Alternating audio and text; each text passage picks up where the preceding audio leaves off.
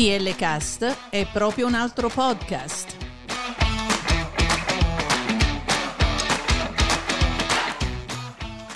DL Cast è una finestra aperta sul mondo della cultura, musica, cibo, viaggi, interviste e molto altro.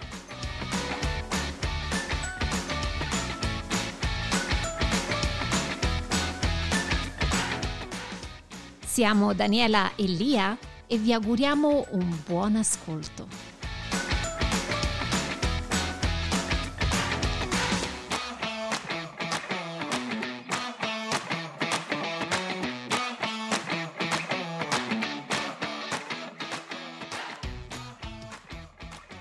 Buongiorno Daniela, vedo che c'è una busta, hai fatto shopping? Grande Lia, buongiorno. Sì, sì, sì, io shopping uh, sempre. Sei stata in Italia, penso che avrai fatto shopping. Io non, non, sono mm, stata in grado di farla perché i negozi erano chiusi, ma tu, conoscendoti, avrai sicuramente portato 50 valigie. Ho rimesso in sesto l'economia italiana, Lia. Sostenere l'economia italiana comprando un prodotto in Italia e italiano. Esatto, perché sai, noi negli Stati Uniti abbiamo molte bellissime cose, però sono veramente molte. Troppe. Troppe. E sono sempre tutte uguali, ci sono sempre queste stesse... Come le strade. Sì, sì. Come le piazze, come i negozi. Non c'è molta fantasia, insomma. È bello, bellissimo, però tutti portano tutto dello stesso tutto. Senti, ma visto che tu hai avuto l'opportunità di trovare negozi aperti a Roma, dopo un periodo di lockdown così lungo, visto che vogliamo parlare di moda, di abbigliamento, sei riuscita ad avere un prodotto che non sia di due anni fa? Sì, la cosa che ti devo dire, sono rimasta molto colpita è nel vedere i vari negozietti, non quelli proprio di grandi marche, ma i piccoli negozietti nel mio paese dove proponevano molti materiali ecosostenibili. Ah, davvero? Sì, um, magliette, pantaloni, anche sciarpe. E quindi mi sono interessata e ho chiesto più informazioni al riguardo. Sono delle fibre che sono prodotte con materiali più verdi, green. sostenibili. Sì. Ma mh, mm, sono uh, fibre che conoscevamo già? Sono fibre dei prodotti nuovi, dei prodotti di sintesi nuovi? Sì, praticamente stanno cambiando, il trend sta cambiando e invece di usare magari il cotone che come tu mi insegni dato diversi problemi a livello ecologico, eh, si stanno valutando alternative, però so che tu nel campo sei più informata di me. In che senso? Perché mi ricordo che eri proprio tu la prima che mi ha parlato della foglia di banana. Ma Daniela, non solo foglie di banano, ci sono altri prodotti in natura che possono e sono utilizzati e sono in via di sperimentazione per l'utilizzo nel campo della moda sostenibile. Per esempio in eh, Sicilia, e qui andiamo sul Made in Italy, unica al mondo, è la prima al mondo diciamo che ha fatto questo, che ha uh, proposto questa fibra, c'è la Orange Fiber è una fibra estratta da scarti della produzione degli agrumi. Ah, gli agrumi danno il, circa il 60-65% di scarto industriale, e non parliamo di quello diciamo domestico, per cui invece di andare a discarica eh, può essere utilizzato per creare queste eh, fibre, quindi introdurle nel campo della moda sostenibile. Ma la domanda che mi facevo io, queste, queste cose che hai visto a Roma, queste nuove tendenze, sono di prodotti di consumo popolare o sono dei brand eh, di alta moda. Ho visto soprattutto questi negozietti più accessibili, quindi sono rimasta anche particolarmente colpita dal prezzo molto agevolato al costo della, della maglia o del prodotto che loro proponevano, perché comunque so che per produrre materiali di, quel, di, questo genere richiede comunque un'attenzione in più. Eh, un'attenzione anche economica in più e quindi poter mantenere il costo ad un certo livello sicuramente è più invitante per cambiare l'idea um, e l'opinione alle persone. Quindi, eh, visto che mi hai fatto quella domanda, ecco, leggo che praticamente sono le foglie di banano, la soia, il latte, le vinacce, le bucce d'arance, ma anche ortica e caffè. Quindi da questi scarti alimentari, con le moderne tecnologie, vengono ricavati filati naturali anche a basso impatto ambientale.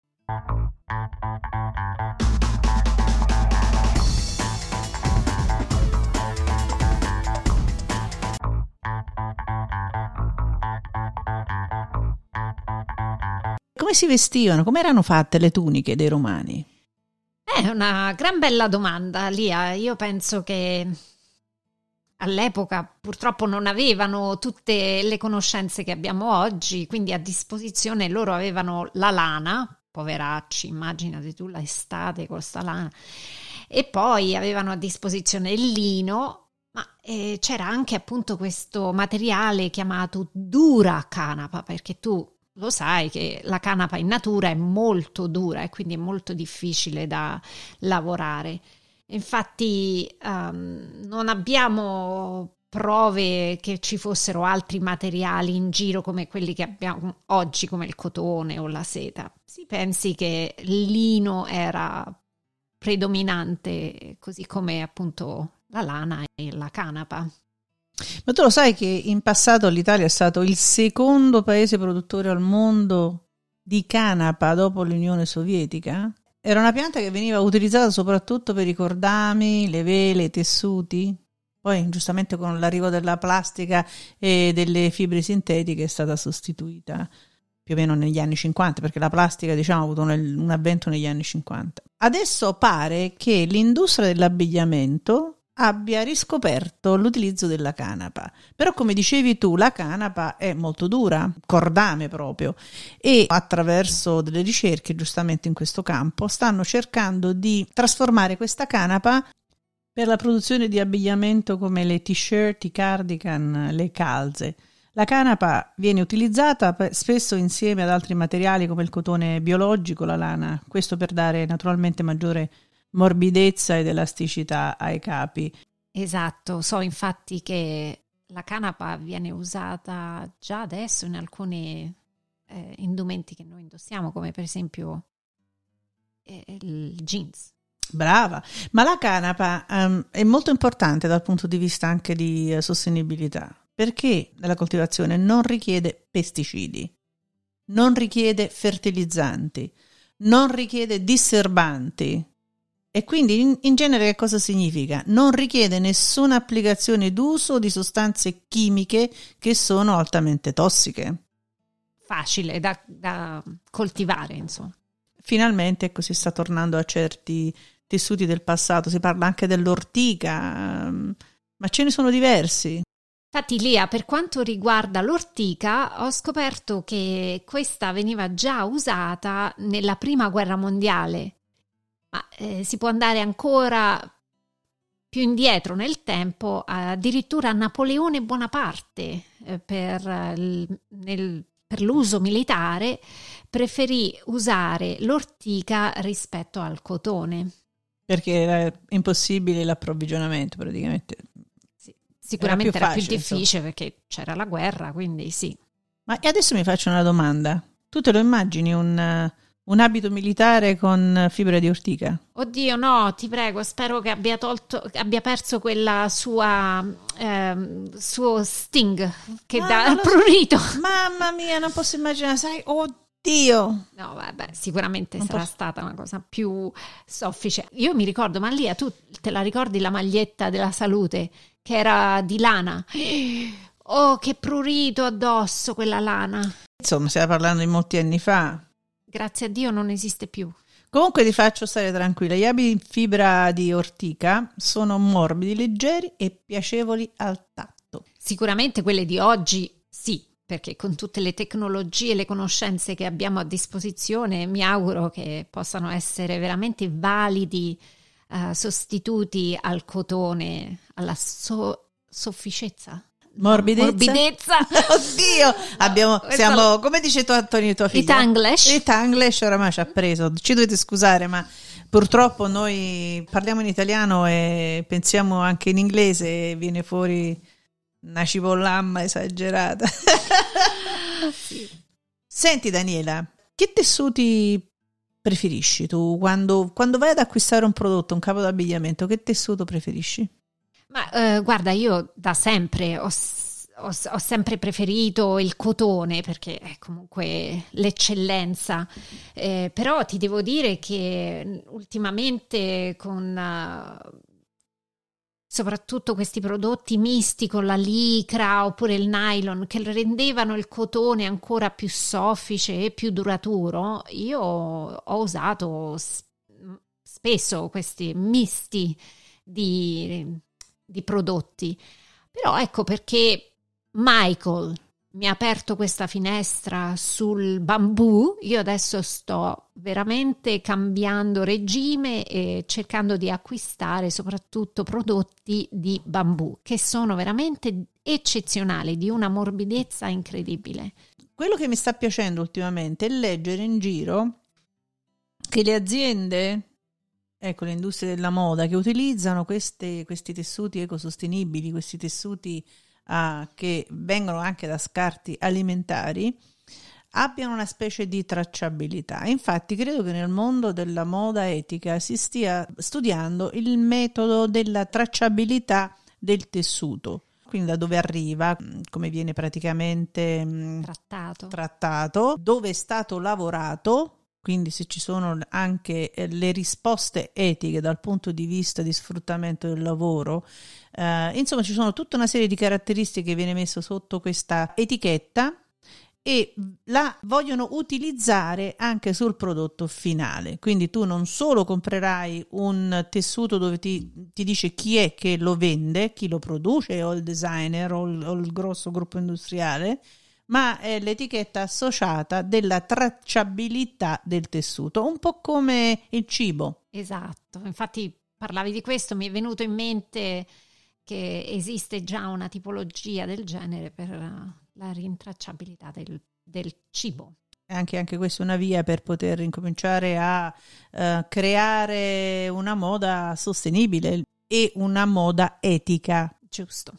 Quindi Lia, io posso quasi pensare che stiamo vivendo una vera e propria eh, eco-friendly revolution, una rivoluzione industriale per l'ecologia. Sono momenti fantastici perché c'è una ripresa, quindi siamo stati nella, nel buio e adesso ci riprendiamo la luce della speranza.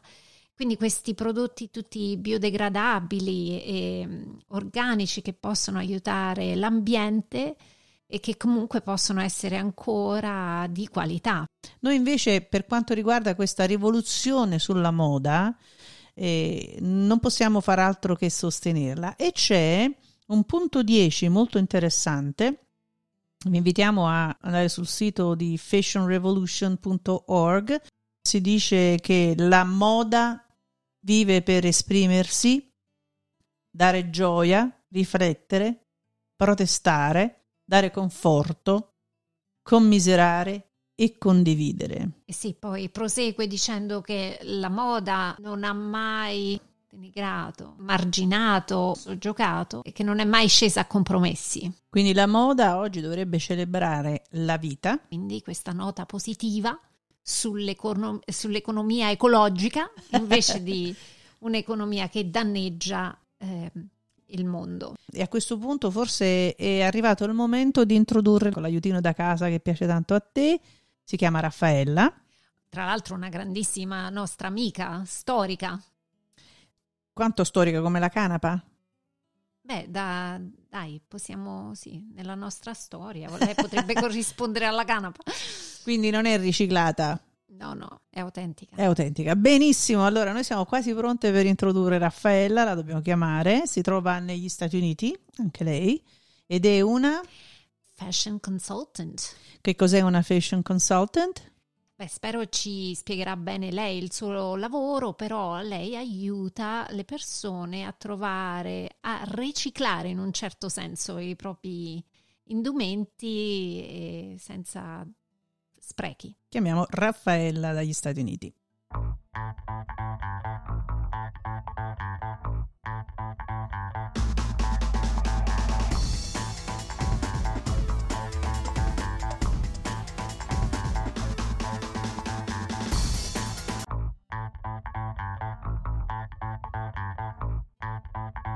L'aiutino da casa. Mm, ciao, Buongiorno Raffaella, ben Ciao arrivata. ragazze, come state? Abbiamo chiamato Raffaella perché volevamo avere delle opinioni professionali sulla moda. Quindi, Perfetto. Raffaella, sì. raccontaci qualcosa di te. Ma allora iniziamo dal lontano mille... No, scherzo. allora, sono, sono, circa adesso 12 anni che uh, lavoro come consulente d'immagine qui uh, in America ed è tutto iniziato per uh, quasi un gioco perché um, avevo diversi amici um, familiari che mi chiedevano continuamente consigli su come vestirsi, cosa acquistare, come risparmiare, eccetera, eccetera. Allora ho detto ma perché non ne facciamo una professione? Tanto l'America è, è spettacolare da questo punto di vista, ti permette un po' di inventarti il lavoro che, che vuoi fare e quindi ho iniziato con questo, però diciamo che il mio aspetto, il mio approccio alla moda è un po' diverso rispetto alla, all'idea della, del consumismo, dell'influencer, di quella che vuole andare lì e comprare il capo all'ultima moda. Io ho più un, un approccio quasi psicologico uh, nei confronti dell'armadio, nel senso che considero l'armadio veramente l'anima, il, il riflesso nell'anima della, dell'individuo, quindi c'è tanto da imparare e da capire guardando uh, l'armadio di una persona e senza giudicare naturalmente, semplicemente una, uno sguardo su una realtà che uh, ognuno di noi vive in quel particolare periodo della propria vita. Eh, Raffaella, ma tu dici dal punto di vista di personalità o dal punto di vista di momento che sta vivendo? Entrambi, entrambi. C'è un fattore psicologico che riguarda un po' il, il, tuo background, come sei cresciuto, le esperienze che hai avuto, ma anche la, la realtà in cui vivi, in, che stai vivendo in quel momento, perché se sei una mamma di, di bambini piccoli che corre al uh, campo di calcio, al palazzetto del ghiaccio per la partita di hockey, avrai un, parte del tuo abbigliamento sarà... Eh, sarà dedicato a queste determinate attività che poi cambieranno negli anni quando il tuo stile di vita eh, sarà leggermente diverso. Uh, diciamo che in generale, um, come diceva sono molto d'accordo con il romanziere francese Balzac che diceva chi vede nella moda solo la moda è uno sciocco, perché la moda di per sé è, è una forma d'arte che, che, dice tanto, è un linguaggio estremamente eloquente. Quindi um, e va al di là del shopping uh, sfrenato, del brand, delle marche, eccetera, eccetera, un qualcosa di molto più profondo di questo. È interessante molto, perché io ho molto. saputo, ho sentito e ho vissuto di persone che avevano dei problemi psicologici e la cosa principale che facevano era lo shopping. Brava. Shopping sfrenato. E ti dico che è un qualcosa di veramente normale, cioè esperienza mia personale, l'altro giorno ero, eh, diciamo che dopo questi lockdown, eh, questa situazione che abbiamo vissuto, ho anch'io delle giornate un po' negative, l'altro giorno sono scappata al negozio perché volevo un paio di scarpe che poi ho riportato dopo tre giorni, perché lì per lì solo la soddisfazione del comprare un qualcosa, di portare un qualcosa di nuovo nel mio armadio, che poi non era assolutamente necessario e quindi ho avuto il coraggio di, di, riportarle indietro perché, ripeto, non necessarie. Ma diciamo che in generale noi quando ci vestiamo la mattina, quando entriamo nel nostro armadio, noi eh, prendiamo tantissime decisioni, cioè è il modo in cui vogliamo apparire o tantomeno scomparire. Mm a livello sociale, perché c'è tanta gente, con la mia esperienza lavorando con diversi clienti, ci sono tante persone che vestono proprio per non apparire, per, per non farsi notare dagli altri. Wow, Quindi, per nascondersi. Um, sì, per nascondersi, sì, sì, quindi um, e ti, anzi, un'altra, uh, un altro fatto importante, eh, sto lavorando con una psicologa che ha clienti che proprio hanno problemi uh, con loro nel rapporto che hanno con l'abbigliamento e stiamo lavorando insieme per risolvere questi problemi, perché come dici tu, eh, tante volte ci, ci buttiamo su, questa, uh, su questo bisogno di soddisfare delle esigenze che poi alla fine fine non risolvono dei problemi quindi, di base. Quindi stai dicendo che non esiste soltanto il comfort food, ma esiste anche il comfort fashion. Decisamente, Caspita, decisamente. Io credo di appartenere a questa categoria. Perché... Sì. Quello del cibo o della moda? No, no, delle scarpe come forma di terapia. Eh, esatto. Per me le esatto. scarpe sono terapeutiche, anche se poi non le indosso, averle nell'armadio a guardarle. Il mio Ma 12... forse ha a che vedere con la tua innata ehm, eh, predisposizione al viaggio, a scappare, ecco. a scoprire qualcosa di nuovo. Ah, ci, ma guarda, ci sono diverse teorie perché poi dipende anche dal tipo di scarpe che ami, che ti, che ti danno delle emozioni più forti. E Daniela sono totalmente d'accordo con te perché eh, nei giorni in cui ho dei momenti un po' critici, sì, anche io guardo le mie scarpe e gioisco di questo. Però, però devo specificare che per me la gioia più um, grande è il fatto di osservare ed apprezzare un qualcosa di diverso. Nel senso che per me, eh, cioè l'idea della moda che nasce poi alla fine verso il 1600, diciamo, è qui che si inizia a usare la parola moda, è, una, um, è proprio un modo di, di, di cambiare, di, di, rompere con le tradizioni, di, trasgredire, eh, di cambiare identità, eccetera, eccetera. Quindi io amo delle scarpe che hanno una forte identità e che siano anche un po' um, al di fuori delle, delle, dei canoni standard che potrebbero essere apprezzate dalla massa. Dimmi che scarpe sei e saprò Dim- la tua personalità. Dimmi che Dimmi scarpe, che scarpe porti sei. e ti dirò, ma sicuramente, ma non ci sono dubbi. Io sono, sono, estremamente affascinata, gioco spesso queste, faccio sempre questo gioco quando vado in giro perché, e, e ripeto, non, non, è una questione di giudicare gli altri, ma è semplicemente un modo di osservare e, e leggere un po' quello che è la, la, la, psicologia, la spiritualità di una persona al di là di queste scarpe. Raffaella, io ti volevo fare un'altra domanda. Quando è che è diventata moda la moda? In che periodo? Ma diciamo che nel Medioevo, verso la fine del Medioevo, diciamo che si iniziano a sviluppare delle forme di trasformazione, di modernizzazione e di un, un certo senso un distaccamento dalla tradizione. E, ehm, quindi diciamo che un po' da lì risale la nascita della moda, anche se eh, eh, probabilmente se pensiamo ai romani, ai greci, eccetera, ricordiamo bene che ci sono delle differenze di ceti sociali e del modo di vestirsi in base alla, alla, ai diversi ceti sociali. Però diciamo che ne, il, verso la fine del Medioevo che si inizia veramente a scoprire questa esigenza di creare dei trend, di, di rompere col passato. E infatti è lì che cominciamo a vedere questo sviluppo della moda veramente più repentina rispetto al, primo millennio.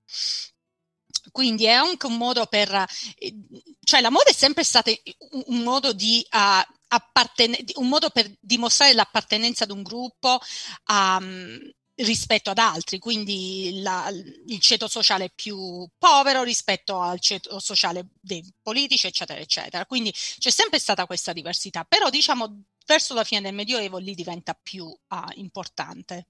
I tessuti che si usavano di più in quel periodo quali erano? Hai parlato del Medioevo?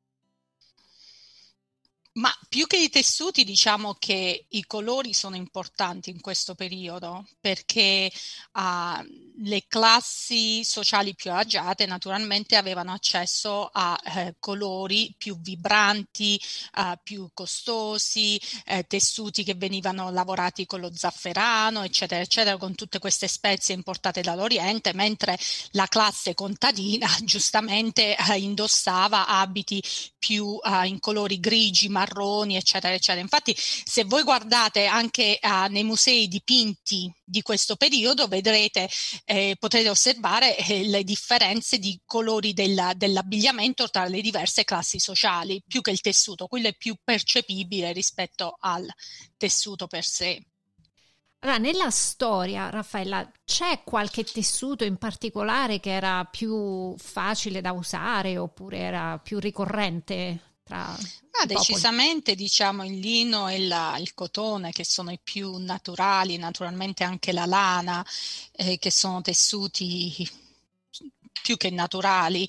E, ed oggi vedo che c'è un gran problema con um, la carenza dell'uso di questi tessuti, che naturalmente i costi sono super elevati, quindi uh, per creare il pronto moda è necessario anche uh, adattarsi con tessuti più sintetici, tipo il poliestere, che però sfortunatamente creano un grande eh, inquinamento perché eh, sono materiali che non si degradano con lo smaltimento e anche durante i lavaggi, cosa che gente non, non, non, non non capisce, non, rea- non, non, se ne rende conto, anche durante il lavaggio del poliestere tu rilasci nell'acqua eh, delle particelle, delle minuscole fibre che eh, sono sì. distruttibili e che vanno a finire nella, negli oceani.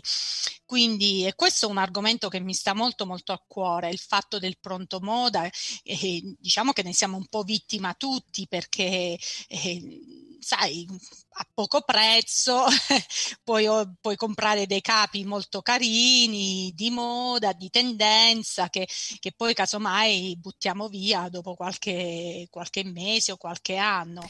Quindi eh, scusami se ti interrompo, per, Pronto moda, che cosa intendi? Che cosa significa? Ma senza far nomi di uh, compagnie, perché vogliamo stare al di fuori di questo, ma tutte quelle, uh, quei brand che in un certo senso ricreano, uh, um, riprendono le idee dei grandi designer, e, però li mettono sul mercato a pochissimo prezzo perché, perché eh, usano dei materiali eh, più economici e, e quindi più inquinanti. Tu stai parlando di grosse catene di distribuzione sì. che copiano i disegni dei grandi designers. Esatto. Con, con, classe, diciamo, perché giustamente non possono totalmente copiare. Però, uh, ma devo dire che anche queste grandi compagnie finalmente si sono, um, stanno entrando a far parte di questo progetto, uh, si sono dati come data di scadenza il 2030, dove uh, per quell'anno si spera che la maggior parte dei materiali e anche delle tecniche di produzione diventino un po' più um, sostenibili sostenibili, esatto, sì. E quello che mi fa veramente terrore è se mettiamo in numero uh, quello che noi compriamo ogni anno, si parla di 20-30 kg di vestiti che ognuno di noi individualmente compra ogni anno e pare che poi la, uh, ne buttiamo un bel po' cioè l'85% de- degli abiti che sono stati prodotti pare che vadano a finire nelle discariche, wow. il che è, è un numero enorme. E, ripeto, grandi compagnie che eh, producono in quantità assurde e poi vanno a, a, a gettare questi capi e creando un grande problema per, per, l'ambiente. Si deve prendere una decisione secondo me fondamentale, per esempio se vogliamo parlare della produzione del cotone, il cotone consuma moltissima acqua, tantissima. Tanto. E siccome mm-hmm. c'è sempre un'esigenza maggiore di produzione di tessuti per l'abbigliamento e per la moda, è chiaro che vanno ad occupare, vanno a togliere proprio terreni alla catena del cibo. Stanno sottraendo interi territori alla catena alimentare e questo è un problema. Esatto. È un problema. Mm-hmm.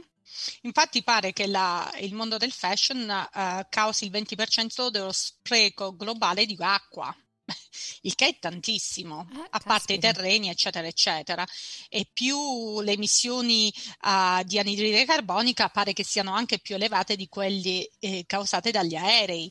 Quindi so, per, diciamo che il problema esiste, ma uh, c'è anche eh, tanto lavoro per risolvere questi. Um, questi problemi e aiutare un po' l'ambiente. Da parte mia diciamo che um, per questo motivo faccio il lavoro che faccio, perché um, amo aiutare eh, i miei clienti a capire che un abito, se ti sta bene, puoi rimetterlo la seconda, la terza, la quarta volta.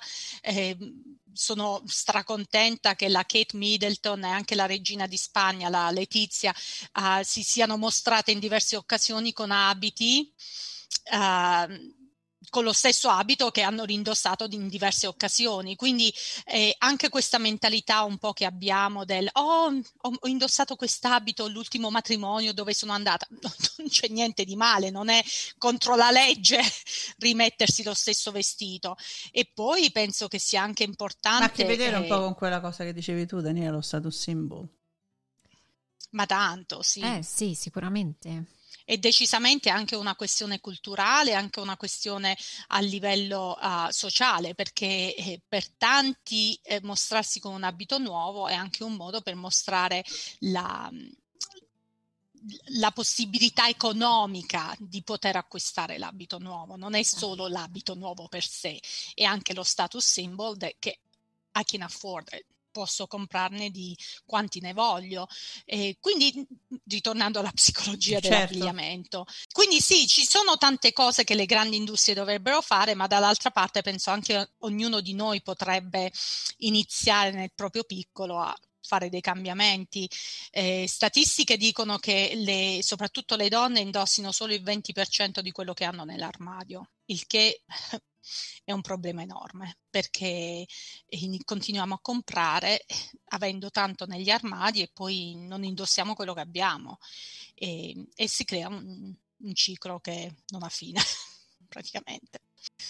Sono d'accordo sulla salvaguardia dell'ambiente e sulla sensibilizzazione alle persone nel cambiare la mentalità e produrre e eh, comprare più cose biologiche e ecologiche, sostenibili. sostenibili um, però ecco, se poi quel prodotto mi viene a costare 100 euro, capisci da solo che diventa uno status symbol, nel senso che diventa solo per alcune persone, non è più una produzione che può essere magari... E su questo sono completamente d'accordo con te, però torniamo al discorso della quantità verso la qualità. Esatto perché noi ormai viviamo in un mondo dove dobbiamo costantemente, come ha detto Lia precedentemente, andiamo a fare shopping perché ci sentiamo meglio, invece di comprare, cioè non è che io vado al negozio alimentare a comprarmi da mangiare per sentirmi meglio, lo faccio perché so che mi servono determinati ingredienti per fare, per preparare la cena, eccetera. Invece quando pa- si parla di fashion ci buttiamo lì perché eh, ci dà la soddisfazione di un qualcosa di nuovo. Però scusami se ti interrompo, quello magari per te. Ci sono altre persone che nel fashion non trovano lo stesso piacere che nel cibo, no? Questo è vero. Quindi vanno, vero. vanno, vanno, vanno al negozio e comprano cose che magari non ragione, servono sì. assolutamente. Quindi sì. è una cosa che secondo me va presa in considerazione se va fatta, è un discorso che va fatto e affrontato seriamente, uh, va veramente analizzato, dovrebbe essere a portata di mano di tutti, perché sì, è vero che noi viviamo in un paese, anche in Europa, eh, molto civilizzato e abbastanza all'avanguardia, per cui non tutti, ma qualcuno se lo può permettere o la maggioranza se lo può permettere di comprare una maglia a 100 euro o a 100 dollari, però io penso a quei paesi meno fortunati di noi che ehm, non possono e quindi vedi queste immagini di bambini non so dove, da quale parte del mondo, con le magliette sintetiche, no? Della, delle strisce dell'Inter esatto. con scritto Juventus sopra. Quella non si distruggerà mai di maglietta. Mai, esatto. Allora, forse dovremmo pensare anche a come poter raggiungere quel tipo di ma ti ripeto, secondo clientela. me è proprio focalizzare un po' più l'attenzione sulla qualità invece della quantità, esatto. perché non, non, so voi, ma io crescendo mi ricordo chiaramente che eh, con mia mamma si andava a comprare il vestito buono a Pasqua e Natale, nel senso che quelli diventavano i pezzi che poi andavano a creare la, la il guardaroba perfetto per una donna, eccetera, eccetera, da portarsi dietro negli anni. Mentre oggi si va a Target, si compra la maglietta da 15 dollari, se la butto dopo tre mesi non mi sento male perché l'ho pagata 15 dollari. Assolutamente. Per me quello è uno spreco veramente enorme. A me fa più male buttare via quella maglietta rispetto a mettere da parte 15 dollari oggi e 5 dollari la settimana prossima per potermi comprare una maglietta fatta in maniera più um, consapevole. Ma ti ripeto, penso che sia difficile lottare contro queste, questi questi problemi che ormai la nostra società ha, della, di questo fast fashion che cambia in continuazione, quindi devi avere, devi avere l'ultimo modello di, di, di, di scarpe o di vestito, eccetera, eccetera. Eh, Raffaella, sulla, sulla, produzione locale, no? Eh, quindi uh, come ne parlavamo prima di, della produzione a chilometro zero. Raccontaci qualcosa, una tua opinione. Sì, ma è una mia opinione perché eh, se guardiamo un po' le etichette di dove vengono prodotti eh, la maggior parte degli, dei capi di abbigliamento eh, sono quasi tutti prodotti nella, nel, in Asia e, e per me è un po' non so, ho le mie riserve su questo, nel senso che come il cibo ci preoccupiamo tanto del mangiare a chilometro zero per ridurre i costi di trasporto, perché non potremmo fare lo stesso anche con la moda? Perché non cercare di diminuire tutti questi sprechi, um, anche monetari, per, per, trasportare i materiali da qui a lì e poi portarli indietro, e quando potremmo un po' riscoprire questa artigianalità e la capacità di, di, di, di, poter un po' creare un prodotto più locale, anche proprio produrre in maniera locale. Quindi io sono pro uh, fashion a chilometro zero, ma vedremo se, se accadrà o meno. Secondo me dobbiamo cambiare la mentalità dell'acquirente più di qualsiasi cosa. È quello che possiamo controllare e possiamo cambiare adesso. E ripeto, uh, forse anche comprare un po' meno, ma investire un po' più nella qualità, nel prodotto che, che durerà un po' di più. Eh, io vi dico, ho dei capi di mia mamma che hanno più di me nell'armadio, che sono ancora intatti e, ma sì, e indosso sì. spesso, seta pura, meravigliosa, che, che, forse sarà anche quasi impossibile da trovare oggigiorno. Ma sai, Quindi... stanno facendo anche degli studi, addirittura di creare dei tessuti eh, definiti come washless, cioè che si lavano il meno possibile. Sono tessuti esatto. con delle fibre di argento perché? Perché non solo durano di più, costano di esatto. meno, ma inquinano, anche inquinano di meno il mm-hmm. consumo dell'acqua, l'inquinamento dei mari. Si diceva, no? Saponi, ecco, i saponi e tutta questa roba qua. Da utente finale ho anche difficoltà io a, a, a, spendere soldi dal punto di vista um, di moda. Io, io, mi vesto per coprirmi e se posso evitare di mettere in circolazione un altro capo e tenerlo nell'armadio come dicevi tu, lo faccio. Forse sono un po' esagerata in questo, ma sì, un po' sì, perché vogliamo anche, ah, vogliamo anche far riciclare questi soldi e vogliamo anche aiutare sì. il commercio della, della, moda. I negozi devono vendere, quindi eh, certo. tutto con una certa moderazione aiuterebbe molto. Vabbè, ma è una cosa mia, voglio dire, non è che deve essere per forza. Recuperiamo io e Daniela, non preoccuparti. non ho dubbi, non ho dubbi. No, ma... Eh, noi dobbiamo cercare di recuperare certa, un certo equilibrio, forse questo manca, perché a prescindere da quello che dicevi tu all'inizio, no? lo status symbol, la scelta di fare gli acquisti nel campo del fashion ha un uh, qualcosa di personale, ha un qualcosa di sociale, ha un qualcosa dello stato per, psicologico in cui ti trovi, ma a un certo esatto. punto noi dobbiamo trarre delle conclusioni. Eh sì, decisamente eh, direi che eh, quando andiamo lì ad acquistare dovremmo essere un po' più aware, un po' più um, in controllo delle nostre emozioni e come dico spesso alle miei clienti, eh, se comprate un capo nuovo potete abbinarlo a quello che avete già nell'armadio, eh, giocate su dei colori che vi stanno bene invece di comprare qualcosa che, che non, proprio non ci azzecca nulla con quello che già esiste nel vostro armadio. Eh, quindi avere un po' più più logica, diciamo, meno emozione e più logica, anche se alla fine la moda è, ci dà delle emozioni, ci fa sentire bene, ci, ci, rimette in vita quando abbiamo delle giornate no, quindi eh, la moda è um, totalmente divertimento, però cerchiamo un po' di, di, di, di usare un po' più la logica quando facciamo acquisti secondo me sarebbe, una, un, sarebbe un ottimo contributo da parte del consumatore in questo momento.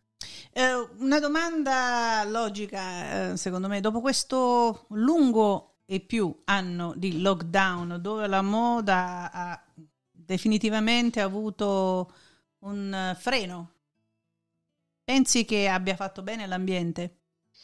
Ma decisamente, guarda, ci sono tantissimi uh, stilisti che hanno anche deciso di tagliare un po' le collezioni e di ricominciare a, a sai, prima avevamo due collezioni l'anno, poi siamo arrivati a 44, adesso ce ne sta una settimana, quindi, quindi ci, sono, eh, ci sono linee che continuano ad uscire, quindi tanti stilisti veramente si sono dati una, è stata una wake up call e si sono detti adesso basta, torniamo un po' più indietro, ritorniamo un po' a creare eh, qualità, a donare esclusività invece di quantità. Se non sbaglio Quindi, è uno stilista italiano, eh. adesso sì, non ricordo esatto. bene il esatto. nome. Ma non solo lui, ce sono stati, oh, abbiamo anche detto che era un uomo, ma no, non facciamo nomi, però no, diversi, diversi italiani, stilisti italiani hanno un po' tirato le redini, hanno deciso di di ritornare un po' a quelli che erano i vecchi standard dei vecchi tempi.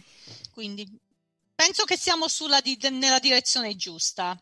Per riequilibrare dare, quello che dicevi sì, Ognuno prima, può dare un piccolo contributo, anche abiti che, non, che ci, son, ci stancano, eccetera. Sicuramente avete delle nipoti, degli amici, perché questo um, scambiarsi gli abiti è anche un'ottima idea, secondo me è molto simpatica perché poi le, li diamo Beh, via. Diciamo è quello che facevano finiscono... le nostre nonne, le nostre Brava, mamme. Brava, esatto, questi abiti vanno dal vintage e poi vado a ricomprarli nel vintage, quindi cioè, Sì, cioè, no, ma infatti è stata un'idea geniale quella di creare vintage, che letteralmente esatto. vuol dire vecchio, no? Allora Brava, si esatto. sono inventati questa parola come marketing per poter esatto. riprodurre il vecchio. Ma infatti, è... guarda, io ti dico proprio l'altro giorno ho dei pantaloncini che sono diventati troppo corti per la mia eh, età. Ho delle nipoti giovanissime e perché non darle a loro? Cioè, son, sono in ottime condizioni, se non ci sono buchi e altro, e cerchiamo un po' di riutilizzare, di scambiare e, e aiutare un po' l'ambiente. Bellissimo, allora io direi che con questo ultimo messaggio che hai lanciato, quindi riciclare eh, e ridonare il, i vestiti, eh, ripassare magari alla famiglia. Esatto, esatto. Direi di concludere la nostra chiamata. Ti ringraziamo veramente tanto di aver partecipato, delle tue idee, delle tue opinioni, lo scambio che abbiamo fatto anche a microfono spento. Grazie Raffaele. Grazie. Quelli sono i più interessanti. Eh, sì, no, no, Grazie a voi ragazzi. No, è sempre bello tutto. condividere idee e non dobbiamo per forza essere d'accordo su tutto, ma va, bene, va benissimo così. L'importante è crescere, sempre. Grazie Raffaella, alla prossima. Ciao ciao.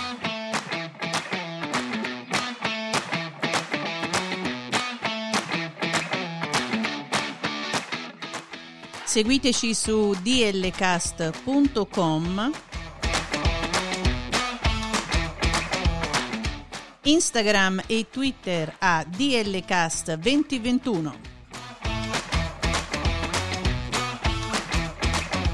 Ci trovate anche su Apple Podcast, Amazon Music, Spotify, Google Podcast e TuneIn.